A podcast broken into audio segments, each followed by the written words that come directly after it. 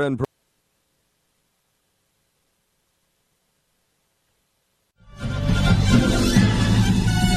This is Viewpoint with attorney and author Chuck Crismier. Viewpoint is a one hour talk show confronting the issues of America's heart and home. And now, with today's edition of Viewpoint, here is Chuck Crismier. It was a message from Benjamin Urmston Peace and Justice. Father Benjamin J. Urmston from Xavier University. He declared one day, it dawned on me what our world would be like if we had a world democracy. I imagine how a democratic world federation could help global climate change, the global economy, and the suffering of war and violence. And at the head of the document, all 73 pages, is world order. Add the word new and you have it, just as the current Pope, Pope this is Viewpoint with attorney and author Chuck Crismier. Viewpoint is a one hour open line talk show confronting the issues of America's heart and home. To express your viewpoint, please call 804 754 1988. That's 804 754 1988. And now, with today's edition of Viewpoint, here is Chuck Crismier. Is God patient? That's an interesting question. Is God patient? And if so, why is he patient? And is it possible to test his patience? And if it's possible to test his patience, what are the consequences if we do? All of that here today on Viewpoint, and I'm glad that you've joined us. It's conversation as always with ever increasing conviction, talk that transforms. God's patience. Why is God patient? Is he patient? In fact, the scriptures tell us, in effect, that God is patient. He is long suffering. And uh, if we look in the Old Testament, we find the character of God displayed. We find that he is patient. The reason we know that he's patient is that he will do nothing but that he reveals what his intentions are first through his servants, the prophets, to woo and to warn the people so that they do not receive the consequences of his impatience. Or is God actually impatient at all? Or does the word patience also imply within itself that there is an end or a limit to patience? All of that here today on Viewpoint. The problem is that you and I, human beings, we want to think that God is eternally patient, but we feel that we don't have the ob- ob- excuse me the obligation to be eternally patient. For instance, a father or a mother is patient with their children, hopefully, and yet the parent will say, "Don't test my patience."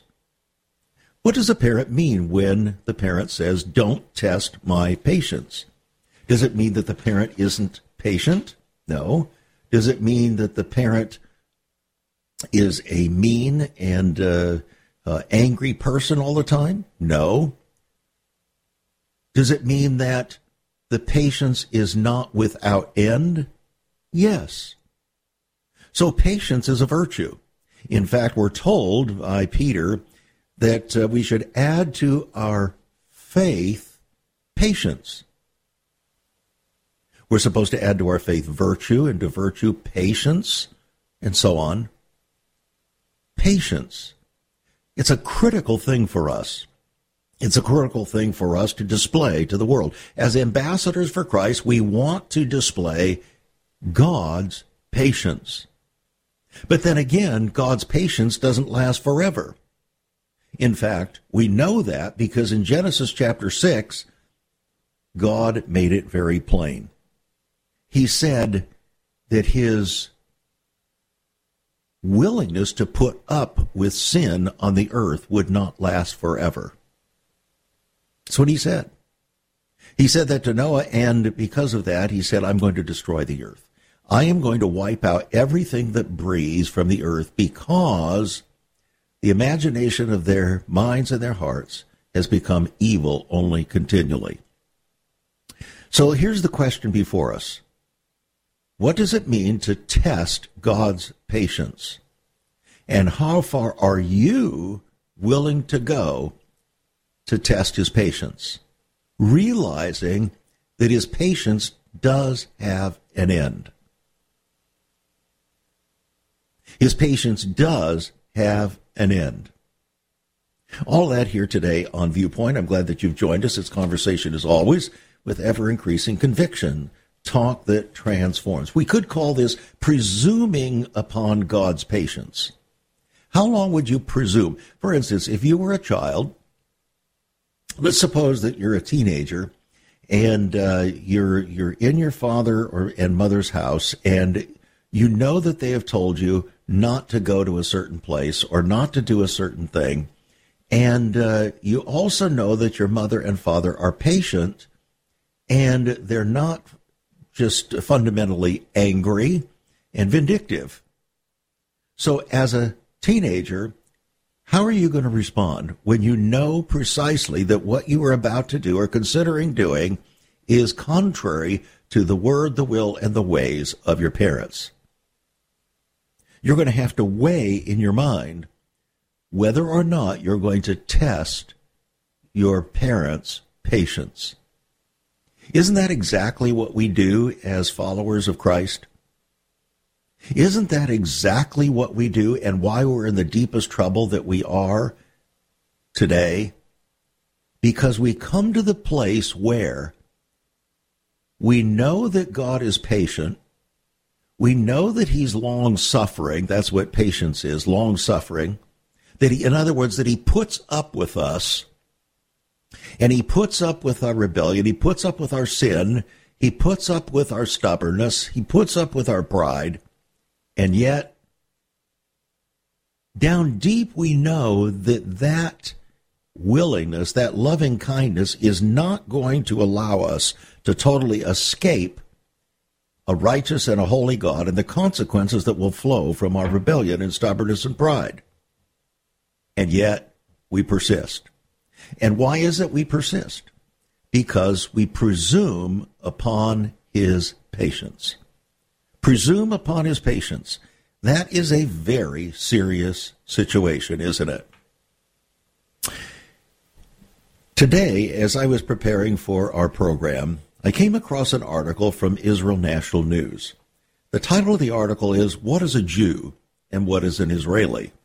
What is a Jew and what is an Israeli? I thought, this is interesting.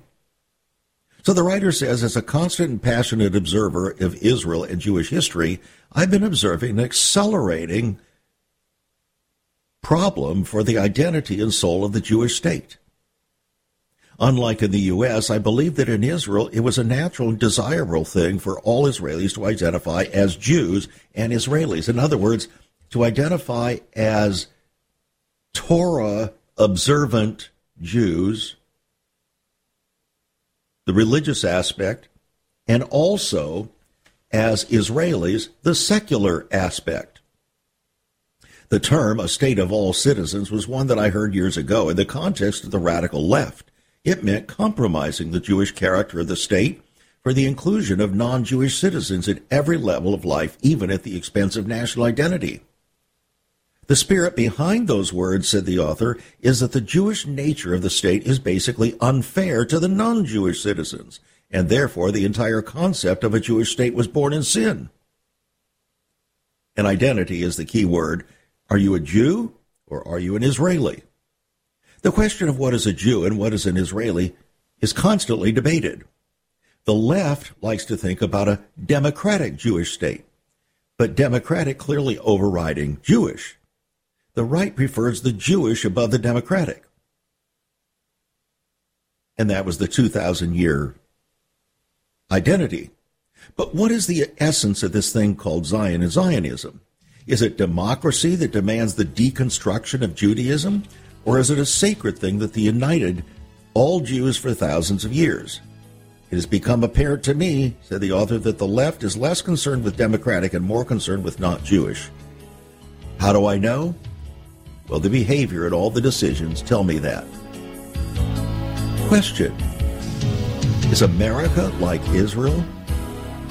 And what does it mean for God's patience? Once upon a time, children could pray and read their Bibles in school. Divorces were practically unknown, as was child abuse. In our once great America, virginity and chastity were popular virtues and homosexuality was an abomination. So what happened in just one generation? Hi, I'm Chuck Crismier, and I urge you to join me daily on Viewpoint, where we discuss the most challenging issues touching our hearts and homes. Could America's moral slide relate to the fourth commandment? Listen to Viewpoint on this radio station or anytime at saveus.org.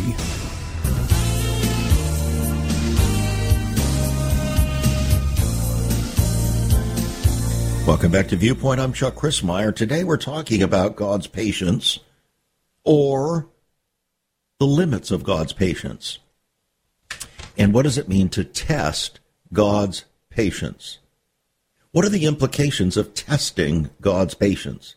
Is it possible that God is patient with people groups, not just individuals, but with people groups? And if it's possible that God is patient with people groups, does that mean that the his patience will not endure forever with people groups? It's interesting because Thomas Jefferson, who was not exactly one would call an evangelical Christian, declared, Indeed, I tremble when I consider that God is just and that his justice cannot sleep forever. What was he saying? He's saying, I tremble because I know that God is just. And that in that justice, he is patient. But I also know that that justice is not going to be permanently patient. In other words, justice is going to demand a response. It's going to demand something from a God who is just, who is merciful, who is kind, who is long suffering, but also is a God of truth and judgment and justice. In other words, God is a hardcore both and. Which brings us to the issue of Israel again, with this writer saying, What is a Jew and what is an Israeli? This individual, in analyzing the situation, believes that Israel has chosen very clearly not to be Jewish, but to be Israeli. Now, what does that mean? In other words, to reject the foundation stones, shall we say, of what it meant to be Jewish and to embrace a different identity, an identity known as democratic Israel. he says, How do I know that that's exactly what's happened? Well, here's just a small list of things that this writer says. First, he attempts to secularize the Sabbath that symbolizes and unites the Jewish people from the very beginning. Next, the resistance to exposing Jewish children to the most basic concepts of Judaism. Third, the encouragement of the dissolution of the Jewish family. And he says the list is very long. Well, the interesting thing is that those very same identity problems have characterized America for the past 100 years. The attempts to secularize the Sabbath, the resistance to exposing our children to the most basic concepts of Christianity, the encouragement of the dissolution of the Christian family or even the American family, and so on. Then the writer goes on to say the Arabs are a problem, but they're more of a symptom of the unsettled question of our own identity than the complete physical threat. Now let's analogize that to our problem that we talk about with regard to immigration or illegal immigration. That would be our corresponding Arab problem. But the reality is that that is only a symptom of our problem in America. It's not the foundational problem. The foundational problem is we have a terrible identity crisis, just like Israel, so in America. We have a terrible identity crisis, and it's getting worse. That's why confusion is reigning and chaos is the consequence of the confusion that is reigning because of our increasing choices presuming upon God's patience. So the writer concludes Our beloved Jewish state faces great challenges. The greatest, in my opinion, is the struggle for identity for the soul of the country. Well, that's our problem right here in America, isn't it? You see, God chose the Jewish people. He didn't choose Jewish persons, He chose a Jewish people. Ultimately, the only perfect representative of those people was Jesus Christ, Yeshua, who was rejected until now as Messiah. But he was the only perfect Jew. And God, in his mercy and as Father, did not need to be patient, particularly with Jesus, because Jesus didn't test his patience. Jesus obeyed. That's how we know we're not testing God's patience when we obey. For to obey is better than sacrifice, and to hearken than the fat of rams. In other words, to obey is better than all the other religious activities and talk that we might engage in. God's not impressed with those things. What tests his patience is our disobedience. That's what tests his patience. So, when a nation such as Israel, formed based on the fear of the Lord from its beginning, begins to walk away from the fear of the Lord, they will ultimately fear man. Now, that's the natural consequence of walking away from the fear of the Lord. Isn't that exactly what's happened in America? We used to be a God fearing nation. Not everybody, but in general, we were a God fearing nation. Even though some of the people, many of the people, were not necessarily Christians. De Tocqueville noticed that back in 1830. He said, It's like the Bible, the Word of God, stands without question to govern the people. That's the reason why, by the way, we have so many scripture verses in, engraved on our national buildings. But currently, the existing government in America and the people that elected that government would like nothing better than to tear down, cover up, or somehow get rid of those biblical engravings on our national buildings, including getting rid of the Ten Commandments that are engraved over the Supreme Court in the Supreme Court building. That means that as a nation, as a people, as it is with Israel, so it is in America, we are actually, in effect, like teenagers thumbing our nose at our parents, at God.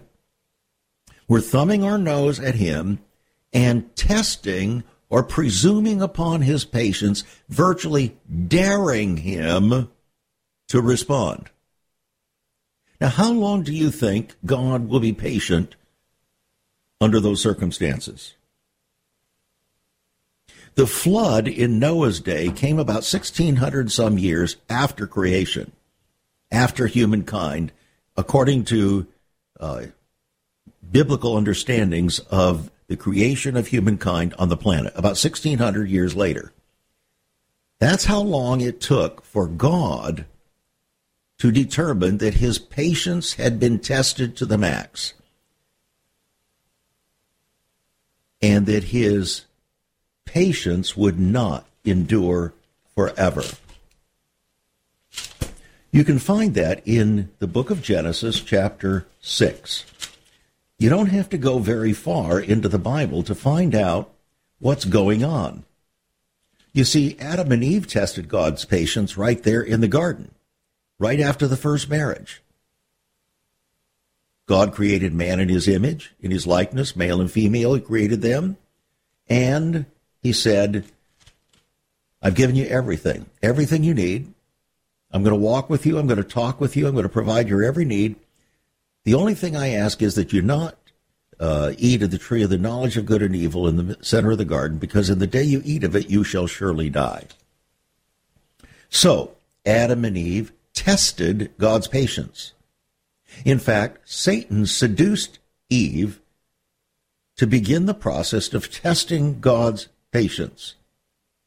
The net result of that was that after 1600 years, the echoing consequences of testing God's patience in that initial act had multiplied so greatly throughout human civilization that God ended up with this statement in Genesis chapter 6 verse 3.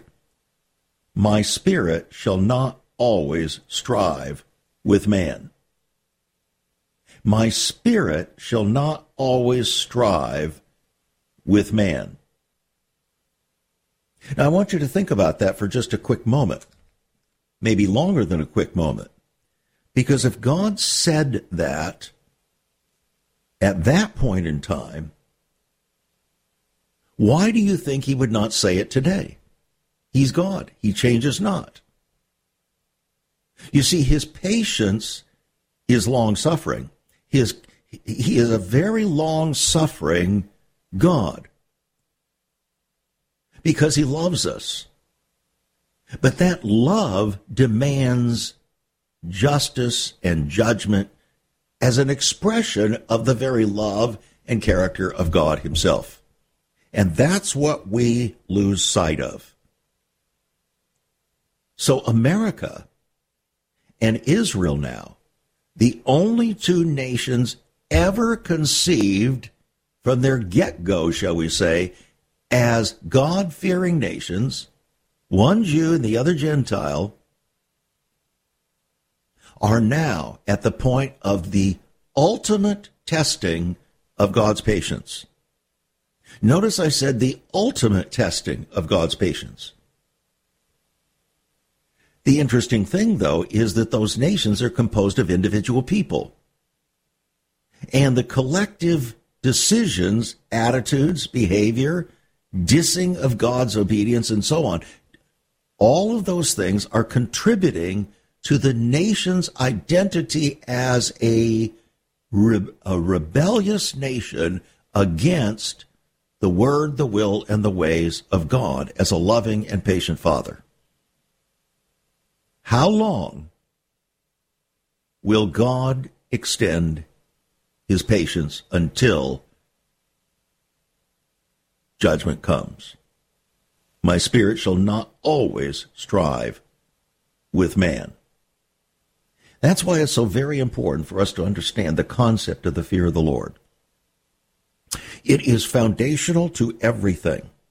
God knew that, and He said, uh, The fear of the Lord is the beginning of wisdom. It's the beginning of wisdom. It's not the end. It's not just some component part. It's the very beginning. And when we lose or abandon the fear of the Lord, what we have in effect done is dared God to continue his patience with us. I'm sorry to have to put it so bluntly, but that really is what's happening. We have now put ourselves in a trajectory course, trajectory, both Israel and America, of blatant, almost blasphemous daring of God to be patient with us. How long will his spirit strive with Israel? And how long will his spirit strive with America and Americans? That, my friends, will define how long his spirit will strive until his spirit strives with the rest of the world. Because these two nations are, shall we say, litmus paper tests of God's standing with the rest of the world. The Apostle Paul spoke of this in an interesting way. He said that ultimately God is going to conclude both Jew and Gentile in unrighteousness. He's going to conclude both Jew and Gentile in unrighteousness. In other words, your identity as a Jewish person, your identity even as a, a Christian American, is so horribly compromised that you're you can no longer be identified in the mind and heart of God as one of his people, as a nation that should be protected by his spirit. My spirit shall not always strive with Israel. My spirit shall not always strive with America. And thus hinge, hinges the history of the world in preparation for the second coming of Christ. We'll be right back after this. Stay tuned. This is Viewpoint. There is so much more about Chuck Crismier and Save America Ministries on our website, saveus.org. For example, on the front page are two great videos. First, an interview and discussion of Chuck's book, Out of Egypt. Also, a great TV interview with Chuck regarding his book, Seduction of the Saints much more videos, a For Pastors Only section, and also you can view Chuck's weekly teachings, all at his website, saveus.org. That's saveus.org. Also on Chuck's website, listen to Chuck's Viewpoint broadcast. Listen to the archives. Maybe you missed a program. Check it out at saveus.org.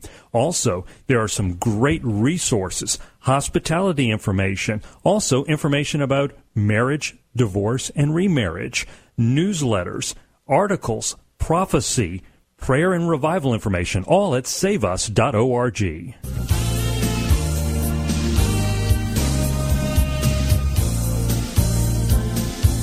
What a delight it is to be with you here today on Viewpoint, as always, to confront the deepest issues of America's heart and home from God's eternal perspective. Today we're talking about the patience of the Lord. Another word for that is long suffering. The long suffering of the Lord. God is long suffering. He's merciful. He's patient. But he said, My spirit will not always strive with man, with humankind. And the reason for that is there comes a moment in time when we have rebelled so greatly, we have thumbed our nose so greatly at the God who made and preserved us a nation, the God who actually sent forth his only begotten Son in the fullness of time to give us an opportunity to be restored in faithfulness to him, in relationship with him, to have our spirit reborn so that we might live and not die, so to speak. And yet, we don't value it. We actually come to a place where we dare God to destroy us.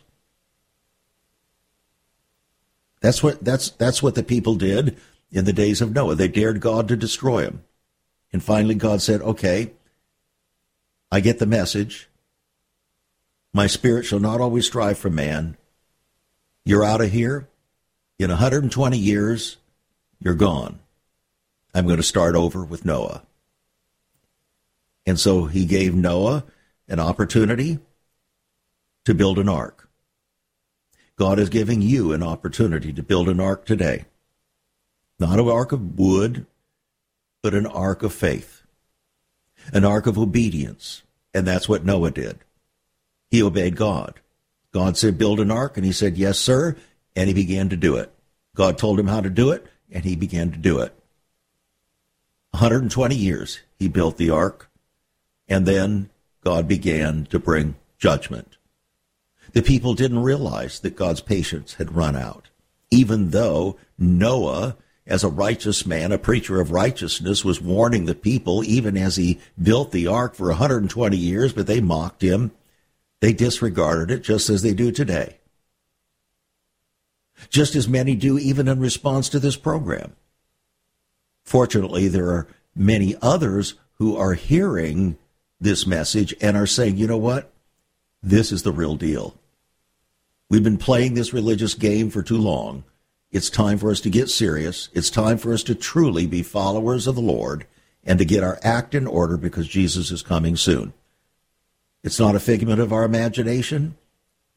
It's actually God's entire agenda from the beginning of creation.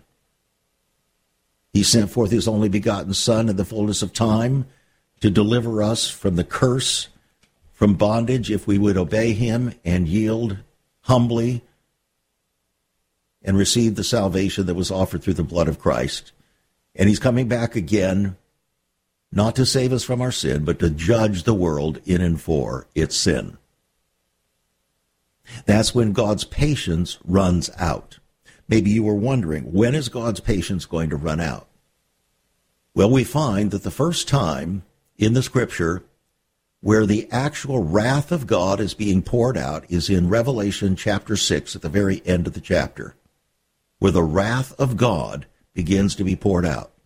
Up until then, the wrath of man, which has always been around, will be continued to be poured out. In fact, Satan's wrath through the Antichrist will also be poured out. There's going to be great tribulation, the Bible says. That means man's anger and wrath is going to be poured out.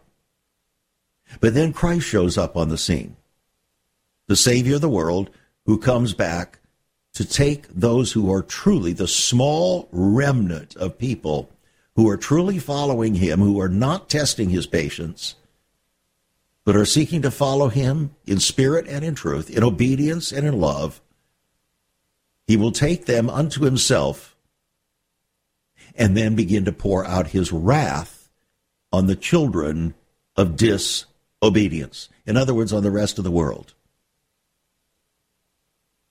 Some people say, well, uh, we're going to be out of here, so we don't need to worry about the wrath of man.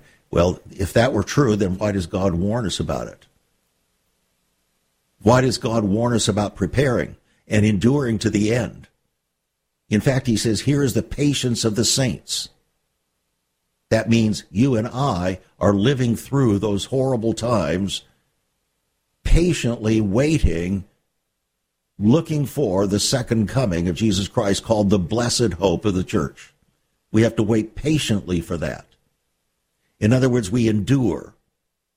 Just like God is enduring right now the wickedness of humankind without bringing judgment, so you and I must endure and live patiently because we are of the Spirit of the Lord, the patient Spirit of the Lord. We live patiently in obedience to Him, notwithstanding everything else going on around us. So there's a call if God is patient, then you and I are called to be patient. And that's why the Apostle Peter said we should add to our faith, among other things, patience. We are also told, to take certain things patiently. We're also to respond to persecution patiently. Take it patiently, the Apostle Peter said. We're told to be patient toward all men. We're also told to be patient in tribulation. The Apostle Paul told us that in Romans chapter 12, verse 12. In the book of Revelation, we're told here, though you have kept my word of my patience. He also says, I know your patience. And so, Patience is a big deal. But what we don't want to do is test God's patience. Another way of looking at this matter of God's patience is whether or not we are going to set our minds and our hearts to do that which God really has said we should not do. Let me give you an illustration. This is a question that came from one of our listeners the other day. We're not going to provide a full answer to this today, but he said, I'm attending a church where the pastor is talking about people who were both divorced and remarried to each other. So the question is what happens to a person's soul when they remarry after divorce? That is, if their spouse, their original spouse, is still living. What happens to such a person? Since God says he hates divorce, and Jesus said whoever marries the one who is divorced commits adultery, what happens to the person? Well, I'm glad that I'm not the judge. I'm not the judge. But there is one coming. Here come the judge. Do you know what that question implies? It implies that I'm willing to test God's patience. I'm willing to put God to the test. Do you mean what you say? When Jesus said, Whoever divorces his spouse causes them to commit adultery, and whoever marries the one so divorced commits adultery, do you really mean what you say? Because the Bible says that adultery will consign one to eternal damnation unless you repent. Do you really mean what you say? In America, ever since the late 1960s, professing Christians and their pastors have actually increasingly taught and led the people to dare God to keep his word. To test God's patience. Now, I don't know about you, but I'm not God, and He is God. And when God ultimately decides to make a judgment call, it's final. He's God. Now, the interesting thing is that most people think, well, uh, if there's a problem, I'll take care of it later. But for now, uh, for now, this is what I feel like doing, and this is, you know, I prayed about it and uh, I got peace. How many times, as a lawyer, did I receive that kind of language from a, a, uh, a client? I prayed about it and I got peace. Now, wait a minute. How do you pray about something that God has given an absolute statement on concerning his viewpoint, his opinion, his outlook, his judgment, his truth? Why do you have to pray about it? The mere fact that you say you have to pray about it says that you are willing to take the risk of testing God's patience. Maybe you never thought about it that way, but that's the truth. You're willing to take the risk of testing God's patience. Now, quite frankly, I'm a human being just like you are, and I I am far from perfect, but I really don't want to knowingly and intentionally and egregiously test God's patience on anything that he has spoken clearly about. And this brings us to another aspect. And I hope you'll listen very carefully. We'll call it loophole living. Loophole living. So, what do people like to do? They like to try to find loopholes in the Bible. Can I find a place where God might have expressed something in a way that would allow me to get by with something that otherwise I am quite convinced he doesn't approve of? That's the thinking. You know what that is? Legalism. That is real legalism. That's real legalism. And we use it to test God's patience. We'll be right back. Have you ever considered what the early church was like? Many people are developing a heart longing for greater fulfillment in our practices as Christians. A recent study showed 53,000 people a week are leaving the back door of America's churches in frustration. What is going on? Why has there not been even a 1% gain among followers of Christ in the last 25 years? Could it be that God is seeking to restore first century Christianity for the 21st century? Jesus said, I'll build my church. Is Christ by his Spirit stirring to prepare the church for the 21st century? The early church prayed together and broke bread from house to house. They were family, and it was said by all who observed, Behold how they love one another. Incredible. But the same can be found right now. Go to saveus.org and click Cell Church. We can revive first century Christianity for the 21st century. It's about people, not programs. It's about a body, not a building. That's saveus.org. Click Cell Church.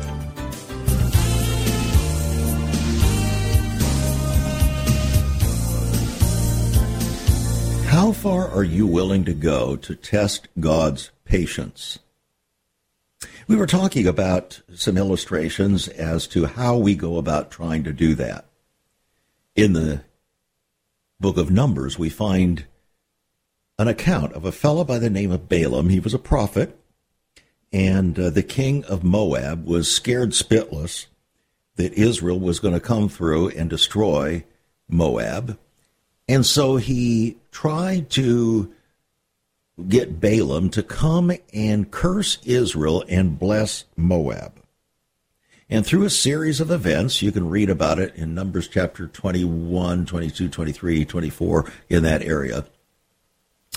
Uh, through a series of events, he offered him more and more goodies, enticements, incentives, whatever you want to call them, bribes, in order to curse Israel and bless Moab. Finally, even with God speaking to him through the mouth of a donkey and crushing his foot and having a donkey speak to him, he still didn't quite get it. And so finally, after I think it was four or five attempts to pray himself out from under the known will of God concerning God's blessing of Israel, he finally came through and blessed Israel and said, I can't, I can't curse Israel. But he was willing to. He was willing, he was willing to play footsie with the God of creation through a series of enticements to see if, you know, he could somehow get around what he knew God's will was with regard to Israel so he could get all these goodies.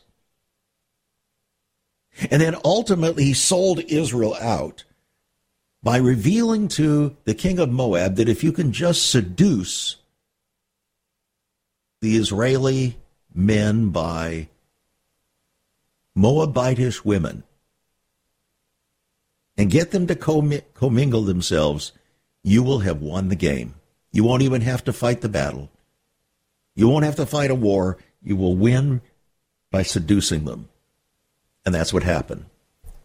And so the Bible comes down heavily on Balaam,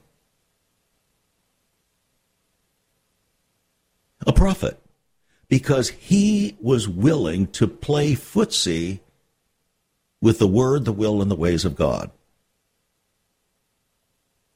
Question are you? Have you? Will you play footsie with the word, the will, and the ways of God?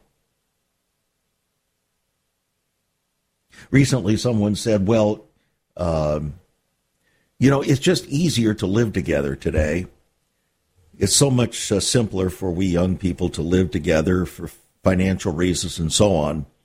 Uh, just think how much money we can save and uh, uh, so we'll just live together and then later get married.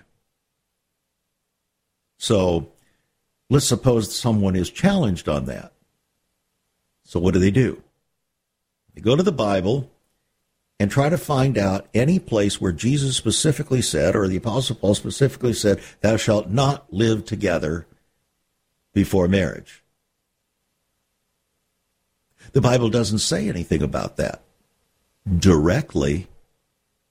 It doesn't say, Thou shalt not live together before you get married. It does say, Thou shalt not commit fornication, and thou shalt not commit adultery. And you should flee from fornication, you should flee from adultery. But the person real rationalizes in their mind, well, it's okay because there's nothing specifically in the Bible that says thou shalt not live together. Oh, we're not going to fornicate. We're just going to live together. Oh, really? Do you know what that is? That is an open, direct, egregious, notorious testing of God's patience. It is a legalistic testing of God's patience. Loophole living. Always trying to find a way to justify what you know in your heart is not God's will. Now, we're all capable of doing that. We're experts at rationalization, aren't we? What protects us against that? There are two things, well, three things.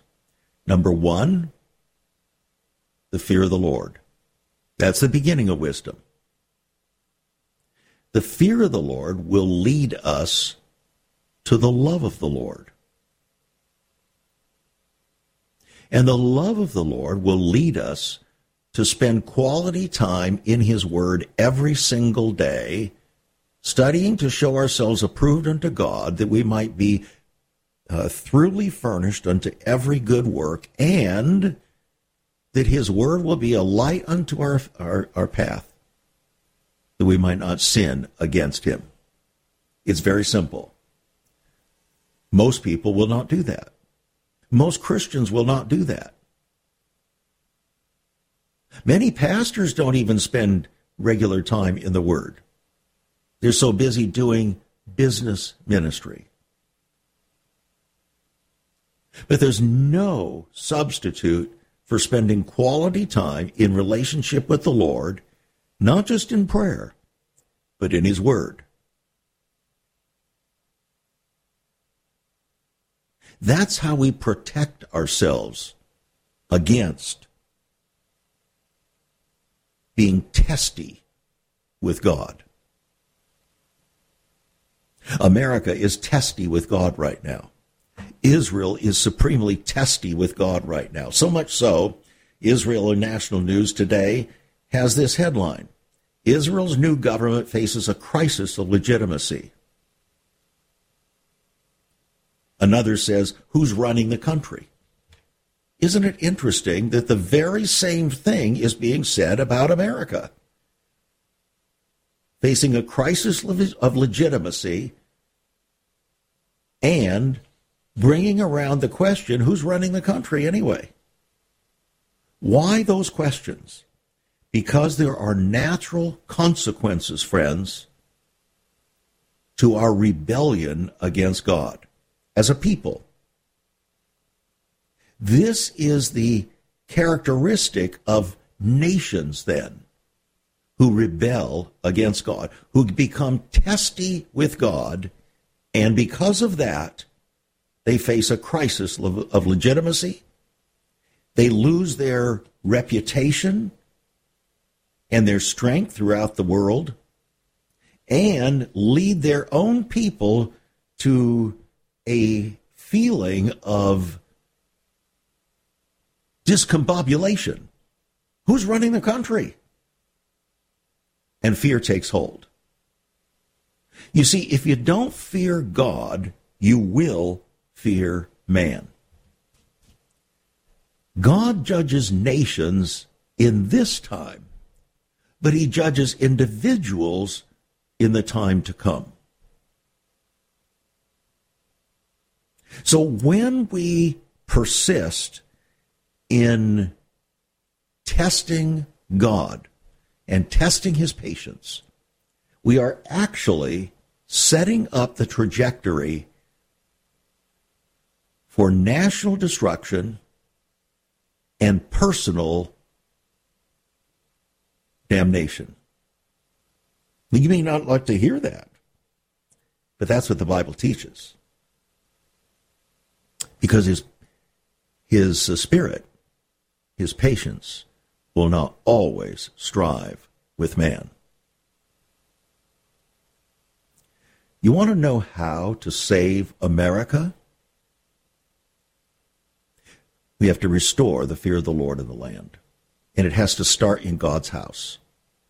It has to start in the house of pastors. It has to start in the house of parachurch leaders. It has to start in the, in uh, a mother's heart, a father's heart, and then in the children's heart. And it has to be instilled through faithful attendance to the Word of God, the Word, will, and the ways of the Lord in the household.